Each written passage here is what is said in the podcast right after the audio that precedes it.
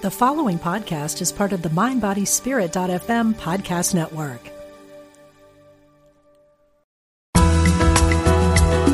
Serving spiritual seekers around the world. Unity Online Radio.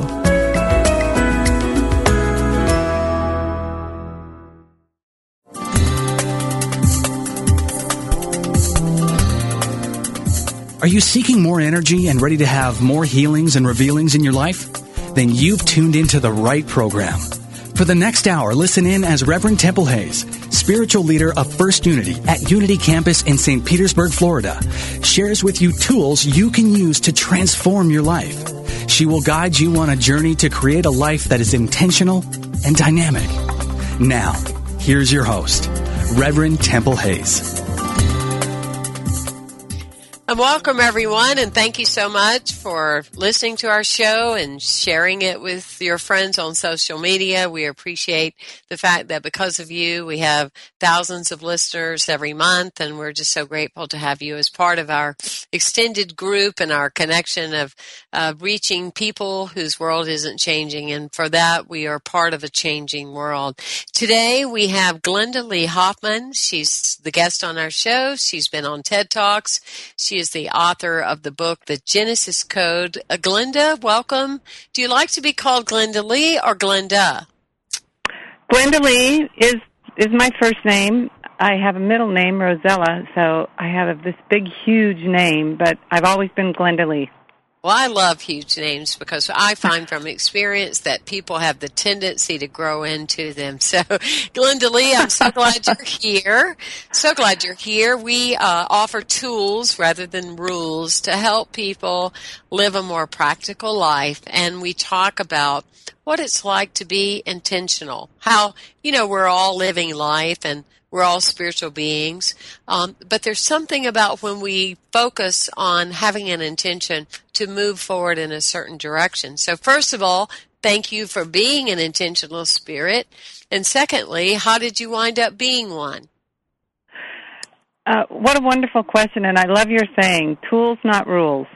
Mm-hmm. Thank you. Well, you know, uh, I, I think intention must have pulled me into being an intentional person because I had several experiences as a child, mystical experiences. I heard a voice say things are not what they appear to be when I was five. Of course, had no idea what to do with that information. Then, when I was 10, I had the, a very uh, detailed experience with Jesus. Just met him on the road and uh, he taught me, basically, he taught me then that intention is what provides us with our journey.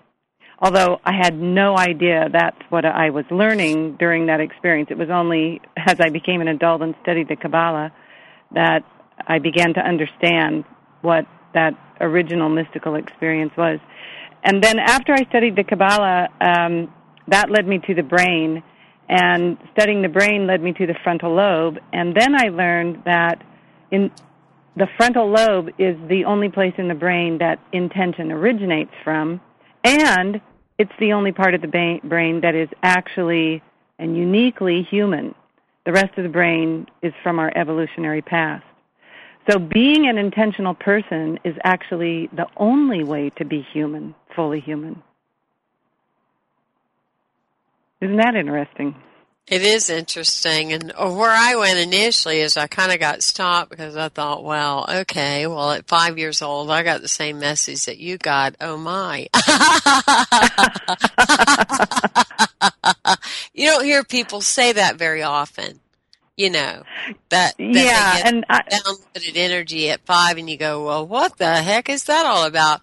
Probably like myself, people tell you, "Ka, you're so lucky that you know you got that when you were five. It's like, well, yes and no, because you don't really. understand. it feels like a whole lot bigger conversation, other than you know what cookie do you like and do you want ice cream and let's go to Disney. I mean, it's kind of a a bigger deal. It's like, what? What does this mean? You know, were you in a and small right. town? Or were you with people that treated you like you ought to be in a mystery school? oh no, I I didn't ever tell anyone about these experiences, thankfully. Um, but I, had I been born say, fifteen, twenty thousand years ago. I would have been introduced to a shaman, and I would have gotten some training, and that certainly would have eased my own journey. As it was, I fumbled toward ecstasy, as the Sarah McLachlan song is titled. Um, my childhood was anything but wonderful, mm-hmm. uh, and I was completely confused and disoriented my entire life until I stumbled onto the Kabbalah. But of course, looking back now, I didn't stumble at all. It was intention that led me the whole time. In fact, I've learned so much about intention that I now know that um, having an intention to grow will be honored whether we can actually verbalize or put that intention to, into any kind of rational thought at all. All we have to do is have the feeling of wanting it because that's all I had. I had no way to put it into words or describe it or define it because I didn't know. I, it was still a mystery to me, so I had no idea how to find it, but I could feel what I wanted. And that feeling pulled me to itself. And I have since found out that that's exactly what our potential is designed to do. It's constantly knocking at our door with little messages like things are not what they appear to be, or um, people have dreams. Some people have dreams that give them a little glimmer, or they might just have a momentary thought or a nudge of some kind. Everybody experiences it differently, but I can't help but think that everybody experiences something because I'm no different than anybody else. There's nothing special about me except that I remembered these experiences and I it wasn't until I was in my 40s I realized that each led to another. And and I did have the desire. That's the most important part of intention. You have to want it. You have to want to grow. You have to want more than this culture says you can have. You have to reach for it. And in doing so, you activate intention. Well, when along your path, uh, Glynda Lee, did you start, you know, through reading the Kabbalah, you, you started really connecting with uh, the book of Genesis. What was there a defining moment? Was there a series yeah. of things that you had like several ahas or, um, because I, I had a you know, huge, wanted, I, I had an, I had the hugest, enormous earthquake, volcanic eruption aha that anyone can have when I deciphered the very first word in Genesis, which is six letters in the original Hebrew, Beit Resh Aleph Shin Yud Tav. Let me digress a little bit and say that. Oh, please, um, we, uh, please tell us about it because I, I think the the process of discovery often is just as important, if not equally important, than what you discovered. So, please take. Oh yeah, there. the process it, it's always the process because the process continues forever. Um, the, the Genesis, the first two stories in Genesis, the six days of creation and the Garden of Eden, which are the two most famous stories in the Western world, are coded. They are written in a code. And people have whispered about this for centuries, and you know, the Bible code came out which has nothing to do with the Kabbalah. The code is the Kabbalah, and the code is very simple to explain and very difficult to master. What we perceive as words in the text of Genesis are actually acronyms. Each word, like the words in the beginning, uh, that original phrase was six letters in Hebrew, Beit, Resh, Aleph, Shin, Yud, Tav, and I'm sure I'm pronouncing those wrong. But um, the acronyms are created from the first letters of the names of the letters of the Hebrew alphabet. So Aleph uh, has an A, uh, Beit gives the B, uh, Gimel gives a C, what's become a C. Uh, so those first six letters, Beit, Resh, Aleph, Shin, Yud, Tav, they create an equation. And in the uh, study of Kabbalah, the letters of the Hebrew alphabet are not used as components of a linguistic system. They are used as components of an energy system. and it comes out similar to something like E equals MC squared, wherein mm. the these letters E, M, and C are not linguistic at all. People who study these kinds of equations know that E stands for energy, M stands for mass, and C stands for the speed of light. So this is how this is this is just an analogy for how to understand the Kabbalah. The letters of the Hebrew alphabet do not have a linguistic association in the study of Kabbalah, and that's one of the most difficult hurdles to overcome when you're studying it. So interestingly enough, each letter is also accompanied by a number. And when I studied, I I quickly learned that it was much easier to study this system through the numbers than the letters because studying the letters I had to remember the names of the letters, and that was much too difficult. By studying the numbers, which are put on a chart of 1 through 9, 10 through 90, and 100 through 900. And I could see the chart in my mind, and it's the position on this chart that gives the letter its energy value. Let's just say that. Mm-hmm. So this first, these first six letters define, describe, and actually penetrate the experience into your mind of the original seed of life in the universe. And that right there, I know, is a very difficult expression for people to even wrap their minds around a seed of life. But what I learned from the Kabbalah is that all life is a whole system and the seed, a seed is the smallest and most ubiquitous example of a whole system that we are familiar with in nature because a seed embodies the integration of polar opposites, the germ and the husk. And without these two polar opposites dancing together, there would be no life because that, that's what life does. Life integrates opposing energies to create whole systems. And everything we see in the universe has been created through this pattern. And that's what I saw in those first six letters. I saw not only the pattern, but the original seed and the whole story of evolution in it. Wow. and I mean, it was so mind blowing that I, I was simply driving down the road after having studied for nine months getting nowhere, absolutely nowhere with this uh, decoding of these letters. And I was so frustrated and uh, confused by the whole mass of it. It was just beyond me. So literally the the 6 days that people often take literally the 6 days or the content of what is about the 6 days is is truly um, exists well, it has in, nothing to do in with every in every seed of life, so to speak. It's not a one time event yes. that created no. the backdrop. It is our for, it it is yeah, it is the story of our past, but the six days are metaphors for the first six letters. Okay. And the description of those days, even though the story follows the basic pattern of our evolution, in other words, first was a void, then there was light, then because this is our evolution, it goes to earth.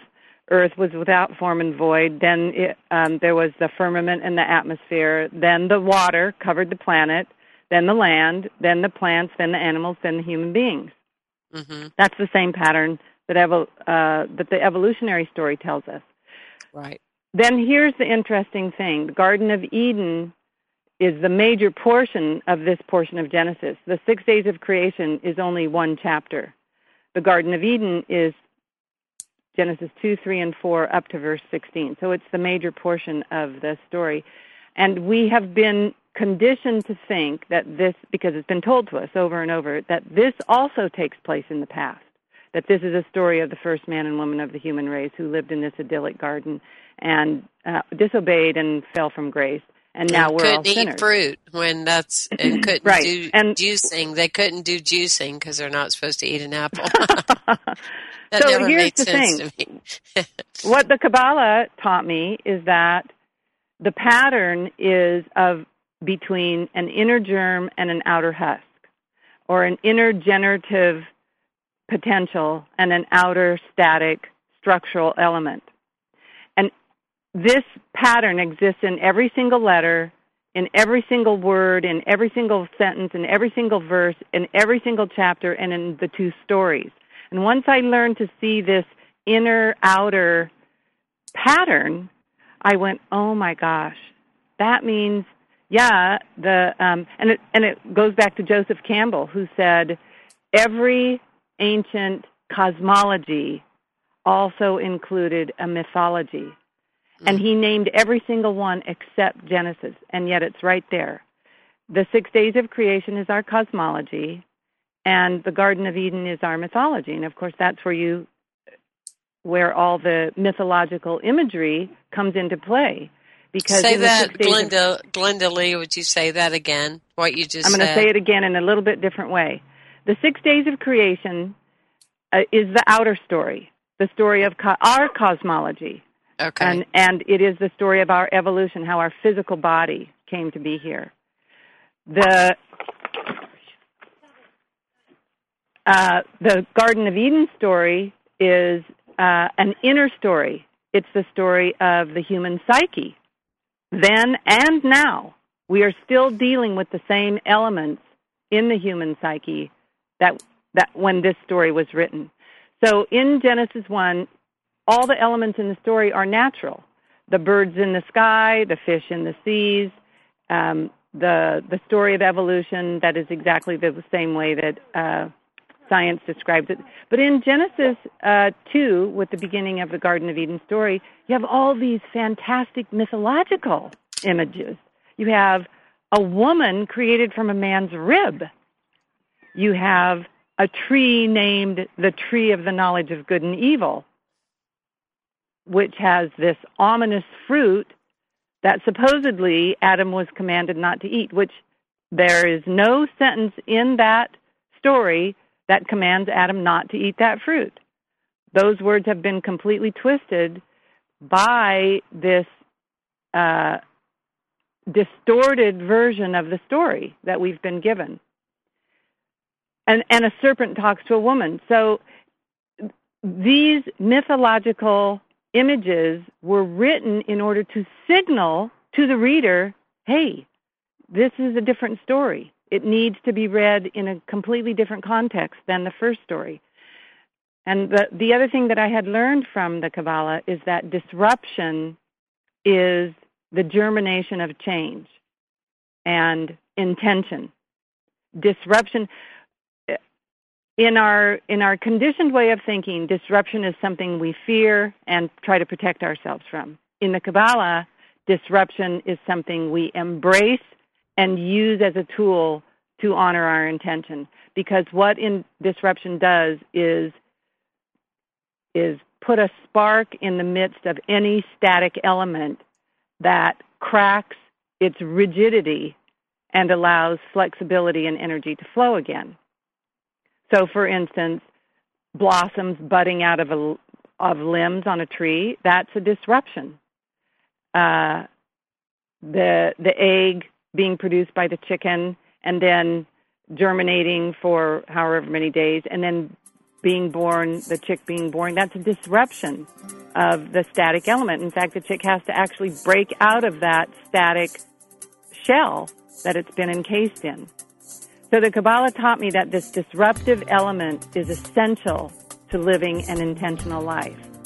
And that that's what happens in Genesis. There's this enormous disruption between Genesis 1, the six days of creation, and Genesis 2, 3, and 4, the Garden of Eden story, which has not been recognized at all by traditional interpretations. Hmm, that is so that is so powerful. It's like I'm hanging on to every word and I've just so shocked that it's already time to go to break. Uh, we're talking today to Glynda Lee Hoffmann, and you can go to her website and you can uh, learn more about what she's talking about. Also, order the book, uh, The Genesis Code. So the website is thegenesiscode.com. You're listening to The Intentional Spirit here on Unity Online Radio. We'll be right back.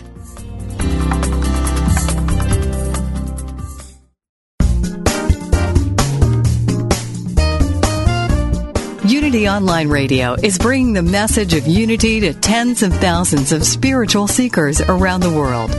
If you have been served by this programming, we invite you to support it by visiting www.unity.fm and clicking on Donate Now. Thank you for your support.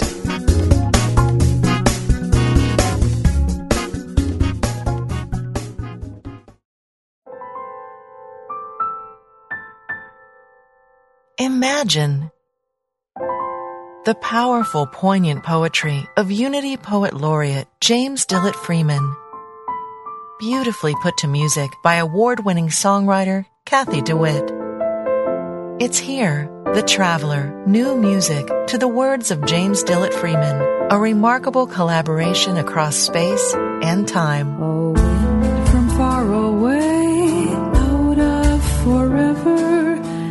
sometimes from I know not what strange strand. Then I am as in a dream, a dream I never remember, yet somehow I understand. Visit thetraveler.us to get the CD, songbook, and free downloads.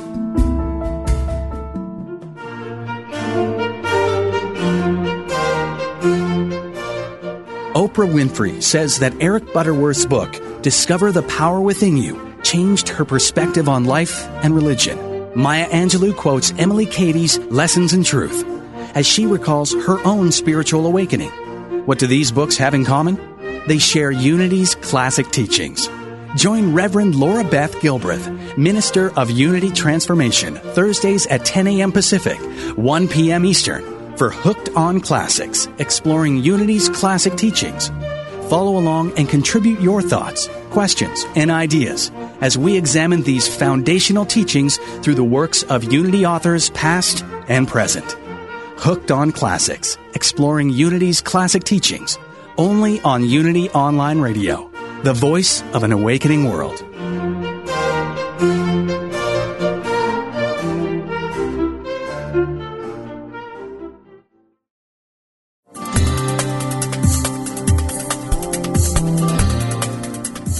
Thank you for listening to The Intentional Spirit, Seeing and Being with Reverend Temple Hayes. If you have a question or comment about today's discussion, you can email us at theintentionalspirit at unityonlineradio.org. Now, here is your host, Reverend Temple Hayes.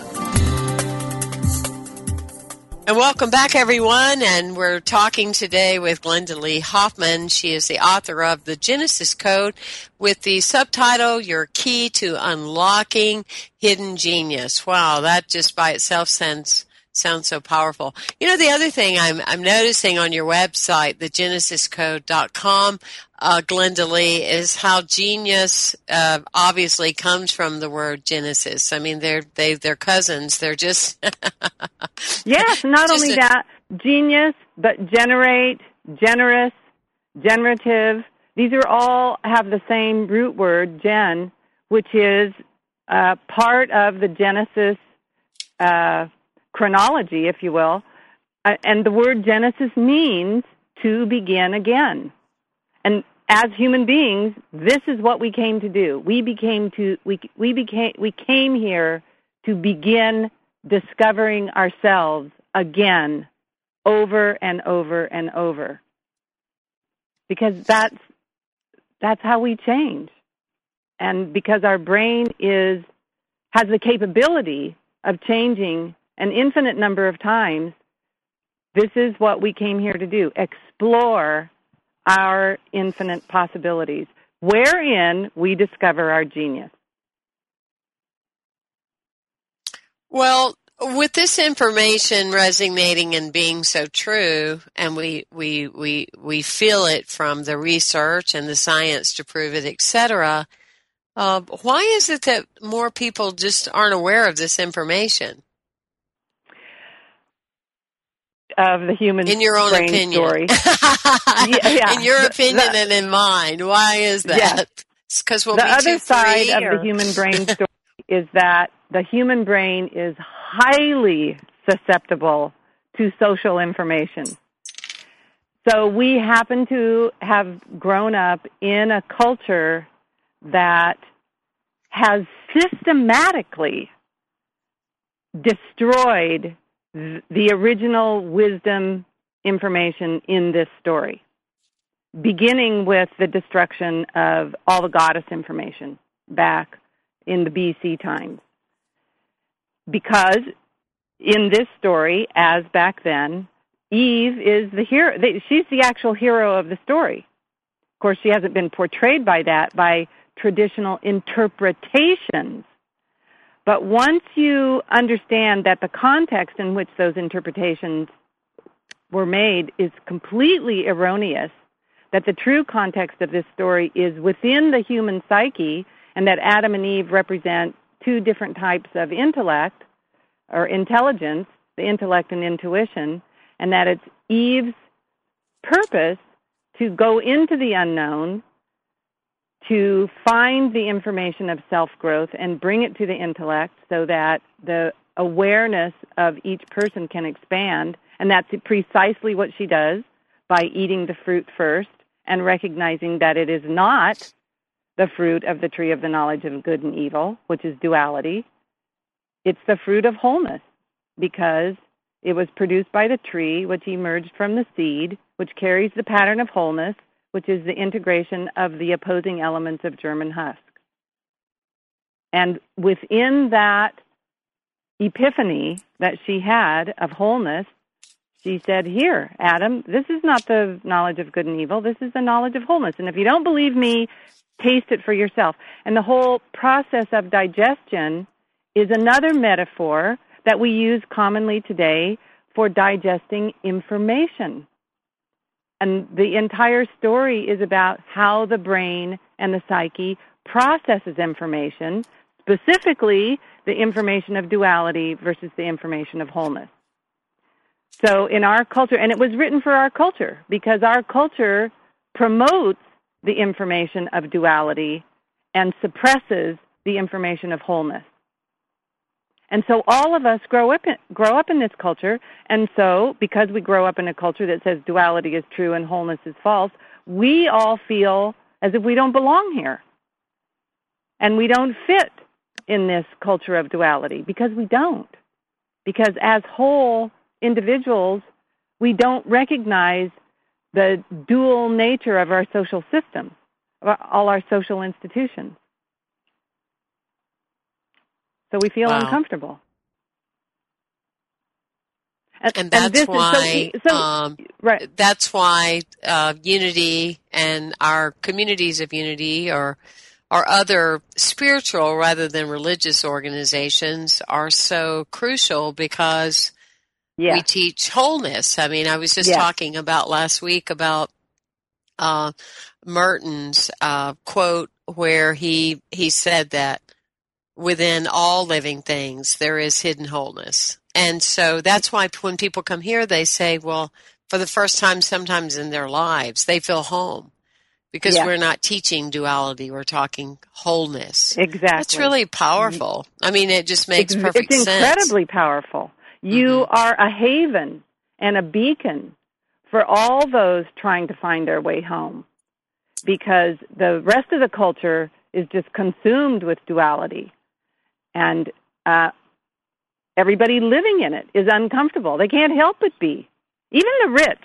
Here's, the, you know, back during the times of slavery, the abolitionists used to say, you know, slavery is just as bad for the slave owner as it is for the slave, mm-hmm. because the the abolitionists understood how badly slavery marked the psyche of the slave owner.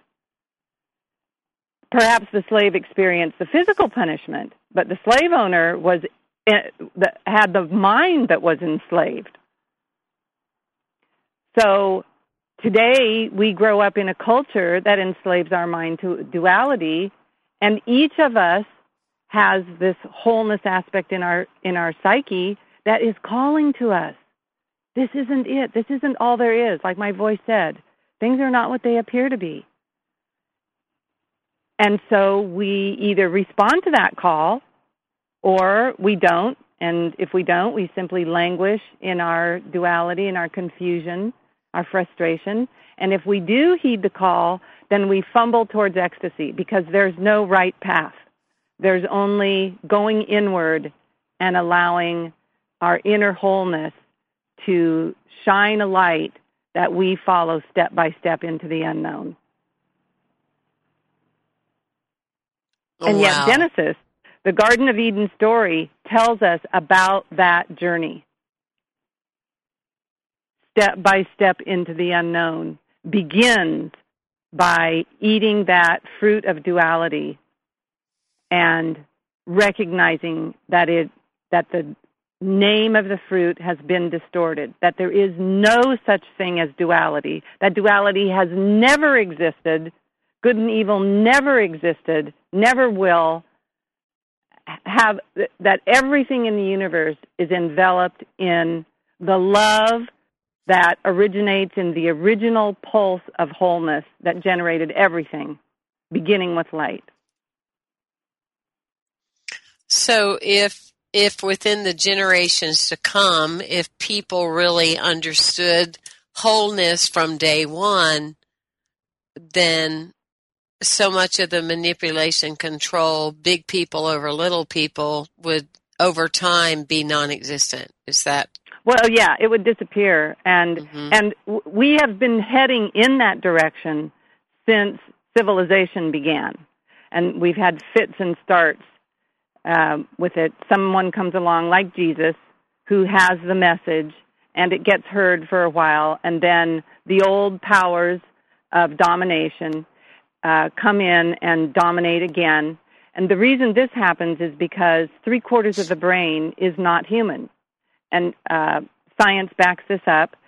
The, the human brain is the only organ in the body that clearly delineates its evolutionary journey so that in the brain we have a reptilian cortex, an early mammalian cortex, a hominid cortex, and then uh, finally a human cortex.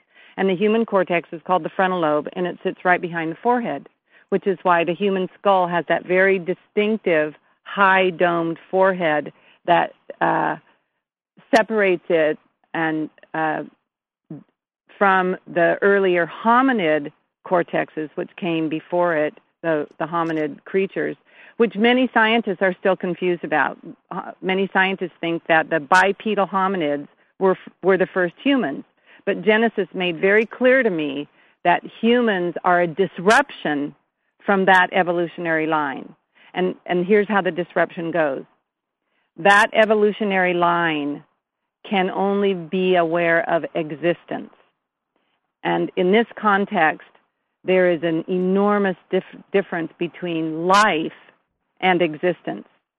For instance, in the movie Braveheart, Mel, the Mel Gibson character, William Wallace, says um, sometime in the movie, everybody dies, not everyone lives.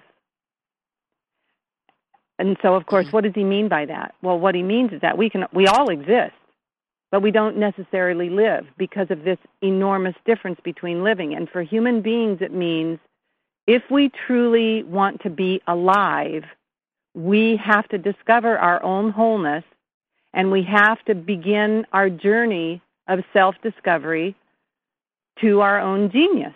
And that is an inner journey.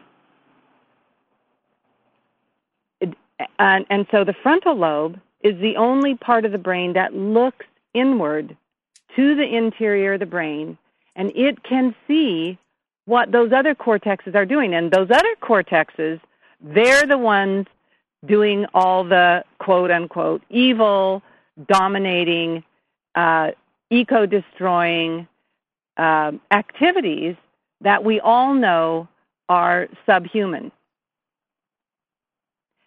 These cortexes exist within all of us, so we are all on the same journey, and that journey is to transform our own brain, giving the frontal lobe where intention resides, activating our intention to bring the, the, the agendas of those other cortexes into and under the agenda of the frontal lobe, which is the only human cortex in the brain. And that means what I discovered. The easiest way to describe that is that to be truly human is to be angelic. Humans are kind, tender, they They do not consciously hurt others physically, mentally, emotionally, spiritually, or economically. They are democratic. They're egalitarian. They are not sexist. Uh, every attribute that we have applied to angels are really our, our true human attributes. Wow. this Especially is just, healing. It, uh, it's so profound. I mean, isn't it? It is. And and see that is a the human brain is a complete disruption from all the brains that came before it that still exist within the human skull because of this ability to be self-aware, self um, and discover ourselves as whole beings with the ability to consistently and constantly change until we become angelic. And when we become angelic, we recognize it because it feels good. It it feels like home. Wow. Well, I know uh, those of you that are listening um, right now are just doing as many wows as I'm doing because I'm doing a lot more of them on the inside than I am on the outside. I'm talking today we, to Glynda Lee. And I want to. I want to uh-huh. reassure your listeners that to be angelic doesn't mean you're perfect. Of that course, doesn't, it yes. doesn't mean that at all. Being angelic simply means we know how to treat ourselves well in a healthy, wholesome manner, and we know how to treat others well in a healthy, wholesome manner. It doesn't ma- mean that we won't get angry at bad drivers or we won't uh, explicate with F bombs when we stub our toe. It means that our intentions are always pure and that to the degree which we are capable, we will always honor our intentions, our purest intentions. Mm, I love that. I love that our purest intentions. Because we are in a we are in a, a human suit. I want to remind yeah. everybody to go to the website since we're going to break now to go to thegenesiscode.com where you can learn more about Glynda Lee Hoffmann her schedule uh, various things that she does. Uh, you can enter into her website to know more about her because this is indeed quite fascinating. I'm Temple Hayes. I would also urge you to go to our website, unitycampus.org. You can find out about the various programs. If you love conversations like this, the Unity Healthy Way of Living, spiritual rather than religious, or in addition to that, we offer tools rather than rules for practical application and how you can have an intentional life. Please join us. We also have live streaming that you can watch in a library at any time. We'll be right back following this short break. Thank you for being with us today.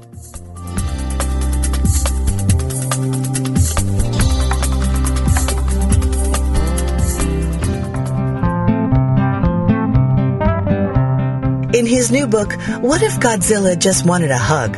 Daryl Fusaro emphasizes the positive effects of applying Unity principles in everyday situations. Laura Harvey, editor of Daily Word magazine, exclaims Daryl Fusaro shares his life lessons with inspiring creativity. This book is encouraging, funny, and heartwarming, a combination I highly recommend. As co-host of Unity Online Radio's Funniest Thing with Daryl and Ed, Daryl's old school charm and no-nonsense approach to spirituality keep a global audience laughing and inspired. What if Godzilla just wanted a hug?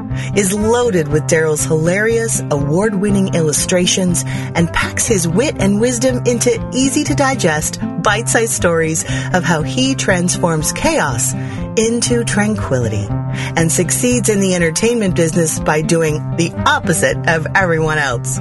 What if Godzilla just wanted a hug is a pocket Bible encouraging the talented and timid to trust their gut, act on their intuition, and step out boldly. Even if you just bought it for the chapter titles and Daryl Fusaro's illustrations alone, you'd be getting more than your money's worth with this book.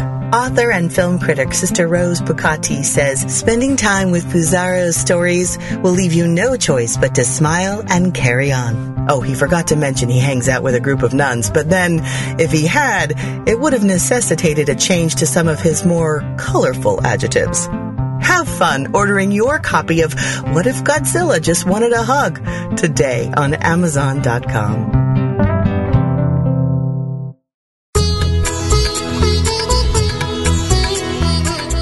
The benefits of spiritually conscious living start now. For a time-tested method to live with purpose and release your infinite potential, tune in to the Yoga Hour, Living the Eternal Way, with Yogacharya Ellen Grace O'Brien every Thursday morning at 10 a.m. Central, 8 a.m. Pacific, only on Unity Online Radio, the voice of an awakening world.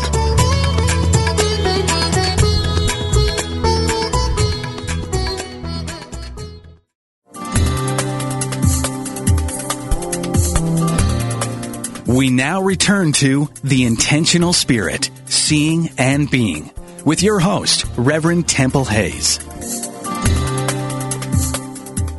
And welcome back, everyone. And we're talking to Glynda Lee Hoffmann. She is the author of the Genesis Code. And you have, I love your website. I've been on it. I've watched your TED Talk, which I would encourage other people to do because it's very informative. Um, tell us about the other things that you have available there, Glynda, the genesiscode.com. I have a free ebook that I would like to send everyone. All you have to do is go to my webpage and put your email in. Uh, the ebook is titled Seven Techniques to Cultivate Your Genius. And it is, as you said, tools, not rules. It's just little tools that I picked up or developed along the way that helped me enormously on my own journey of self discovery. So Well, I encourage all um, your listeners to go uh, go to my webpage and put their emails in and let me send you that free ebook. Well, I'm sending mine in right now. You'll get it today. so I've already got mine on its way over.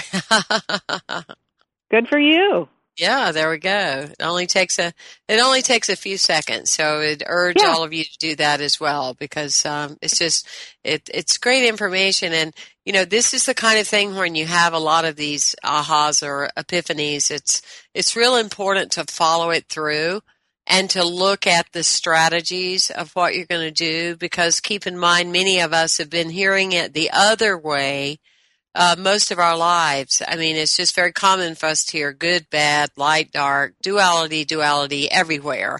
And so it Yeah. does take some intention. Uh, and some awareness. That's why we offer this show is to give people new windows from an open heart and mind to see how life can really be. Because we've been programmed uh, for way too long, and it's time to get off the cross, honey. They need the wood. it's time for us to to really live and to be totally alive and who we are uh, truly created to be. And here's the most important thing about that. And this is where intention comes into play. We have to want it. We have to actively want a better life. We don't have to define it. We just have to want it. And that desire for more, for better information, for clarity will activate our intention exactly like planting a seed in the soil and watching it grow. That's how intention works. And it's one reason why the Garden of Eden story is about the metaphor of a garden, because intention works that way. Plant that seed of desire. If you are not satisfied w- with your life, whether you are rich or poor, beautiful or plain, famous or not, uh, we're all basically we're all on the Titanic in that our our minds have been conditioned to believe erroneous information. So all of us are unhappy in some respect. And the the quickest most powerful way to move towards happiness is to desire it. Don't tell yourself this is all there is because it isn't. There is so much more. Most of us can't even imagine how good life can be. Mm. Well, when you um, started really making this connection, did you see your life? Uh, obviously, you did, or you wouldn't be talking about it. But did your life like totally transform? Well, uh, interestingly, um, even though I had many epiphanies and revelations, and again, epiphanies and revelations are simply disruptions in disruptions from our old static thinking. Um, no, my life changed very slowly and gradually. Mm. And I suspect that this happens for most people. And the reason is very simple it's physics, it's neurology. The brain has to grow new neurons and neural pathways back to those older cortexes, the reptilian, mammalian, and hominid cortexes, in order to transform the energies of those cortexes from reptilian, mammalian, and hominid into human. In other words, um, let's just give this one example. The reptilian cortex is very predatory.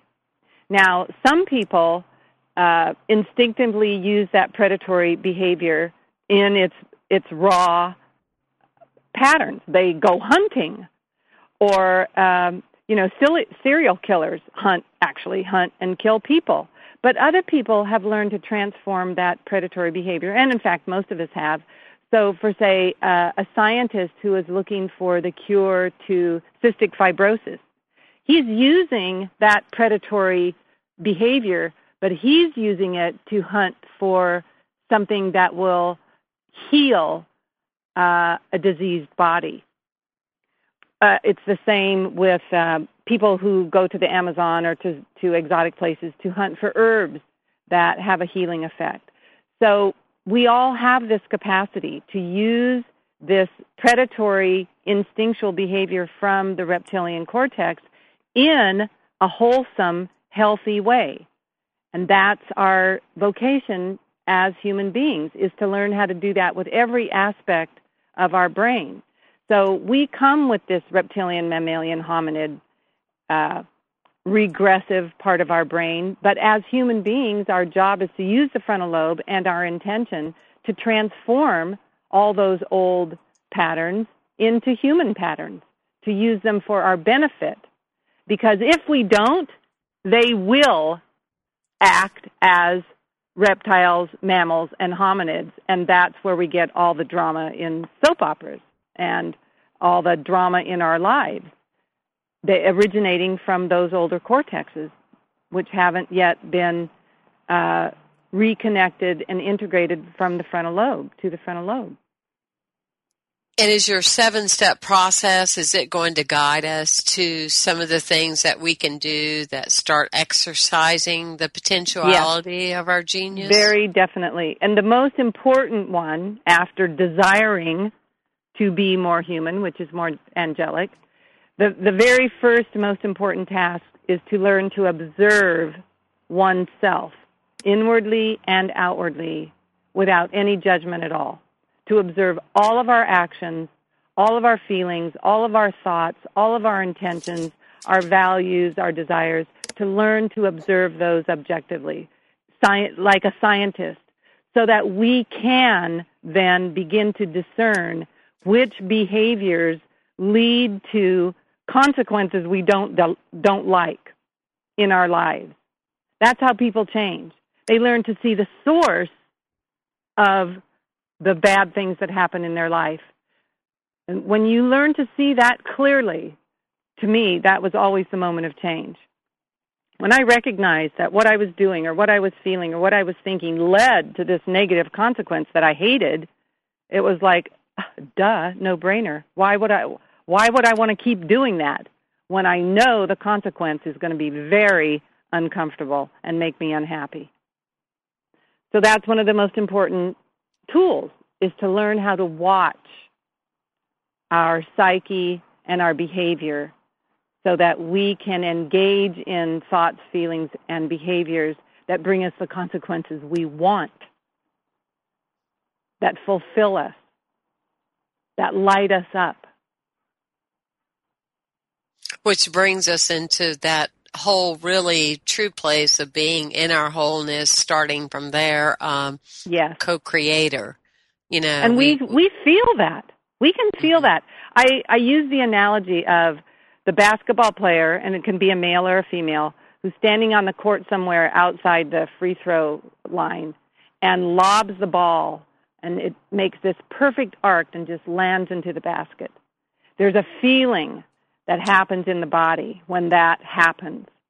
And that feeling goes all the way back to the brain recognizing just exactly which foot was forward and where the balance of the body was and just how the ball went off the tips of the fingertips. And everything comes into alignment and it's this feeling of such satisfaction and joy. And that's the same feeling we get when we look at our life and discover the clarity that allows us to know which thoughts, feelings, and behaviors lead to bad consequences for us and which lead to the reality of us feeling like we are true human beings. It's all inside of us. All of this is there. Oh, well, I want to thank you, Glynda Lee, for your work and what you're doing in the world.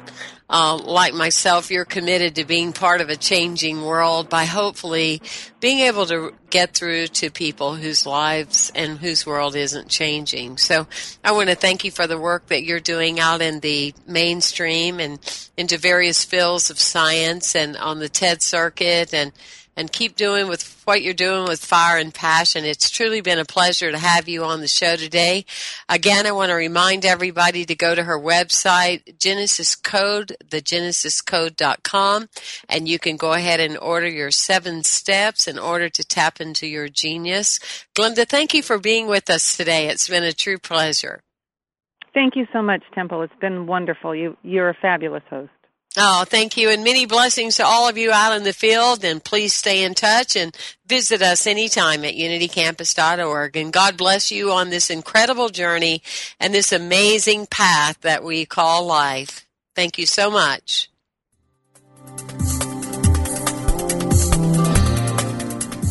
Thank you for tuning in to The Intentional Spirit, Seeing and Being with Reverend Temple Hayes.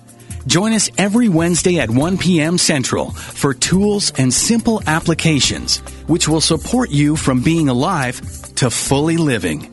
This program is brought to you in part by First Unity at Unity Campus in St. Petersburg, Florida.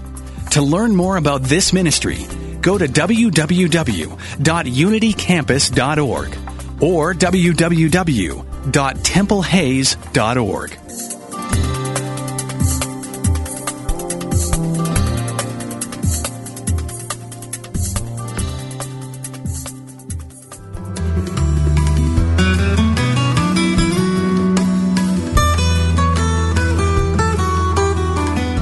Does music open your heart and bring you peace and joy? Experience the sacredness of sound with Ramdesh Kaur as we travel the world of mantra, kundalini yoga, and devotional music. Join us for a journey into spirit. Thursdays at 4 p.m. Central, 5 p.m. Eastern on Spirit Voyage Radio with Ramdesh. Only on Unity Online Radio, the voice of an awakening world.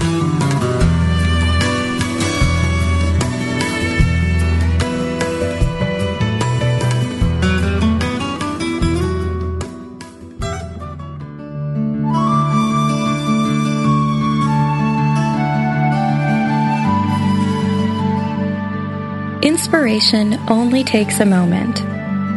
If you are able to safely turn your attention away from the demands of your activities, quiet your mind and affirm. There is a divine plan at work in my life.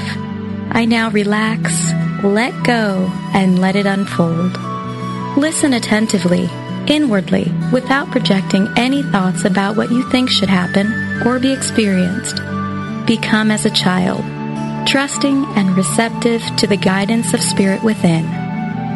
This meditative moment, adapted from Mary Kupferle's God Will See You Through, is brought to you by Unity.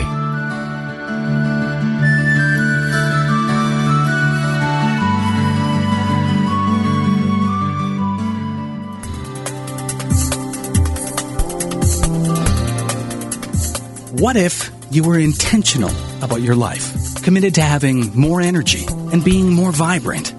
Join Reverend Temple Hayes, spiritual leader of First Unity at Unity Campus in St. Petersburg, Florida, as she guides you on a journey to an intentional and energetic life. Empower your life and fully express the wondrous energy, love, and joy you hold in your wildest imagining. Joyfully and actively know that more important than what happens after you die is the deeper and enriching concern for what happens while you're living. How can you experience an incredible life right now?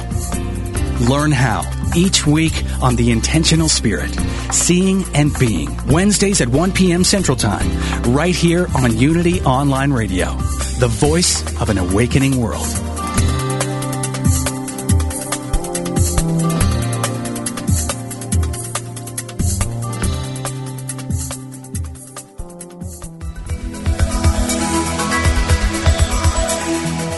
Is there a difference between the spiritual teachings you know and how you live your life? Does your day-to-day experience reflect what you truly value? Are you ready to receive your life and live the gift that you are? Join Janice Campbell, licensed Unity teacher, author, and coach each week as she shares inspiration and tools to help you identify and dissolve the limiting beliefs that prevent you from living the fullest expression of what you are. Talk with Janice live every Thursday at 9 a.m. Pacific, 11 a.m. Central on Receive Your Life, only on Unity Online Radio, the voice of an awakening world.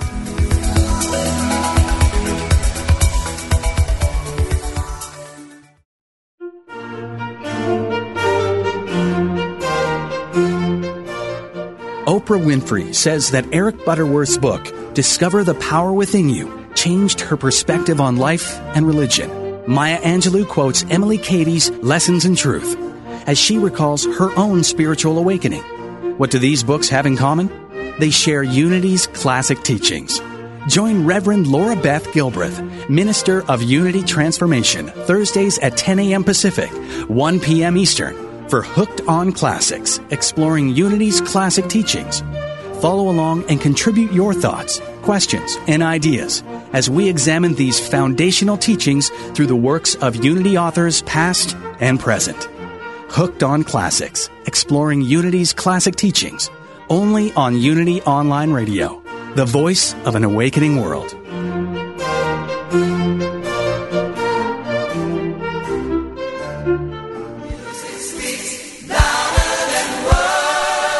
Music Speaks Louder Than Words is an inspiring, informative, and fun hour of uplifting, heartfelt music and commentary that delivers a powerful message of love, joy, and oneness. It will keep you smiling and singing along. Your hosts, Reverends Dale Worley and Christy Snow, are alive with the Spirit of God and singing their love to you each Thursday afternoon at 3 p.m. Central Time with Music Speaks Louder Than Words. Music. It's the only thing that the whole world listens to. Music speaks louder than words when you sing. I'll light a candle in your name.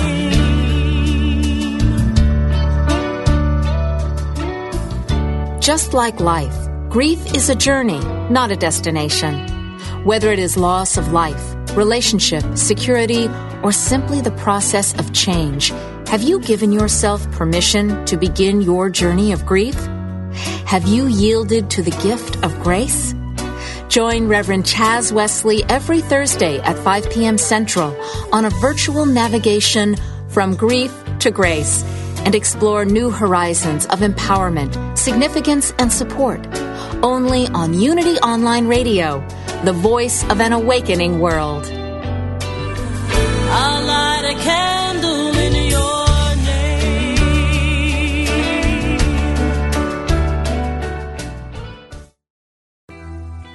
I'm Suzanne Giesemann, and if you've ever wondered about life after death or if it's possible to connect with a higher consciousness, I invite you to join me for my podcast, Messages of Hope. It's my mission to share with you that our loved ones who have passed are always with us and we are so very loved. I want to teach you how to live a consciously connected and divinely guided life. Listen here on the mindbodyspirit.fm podcast network.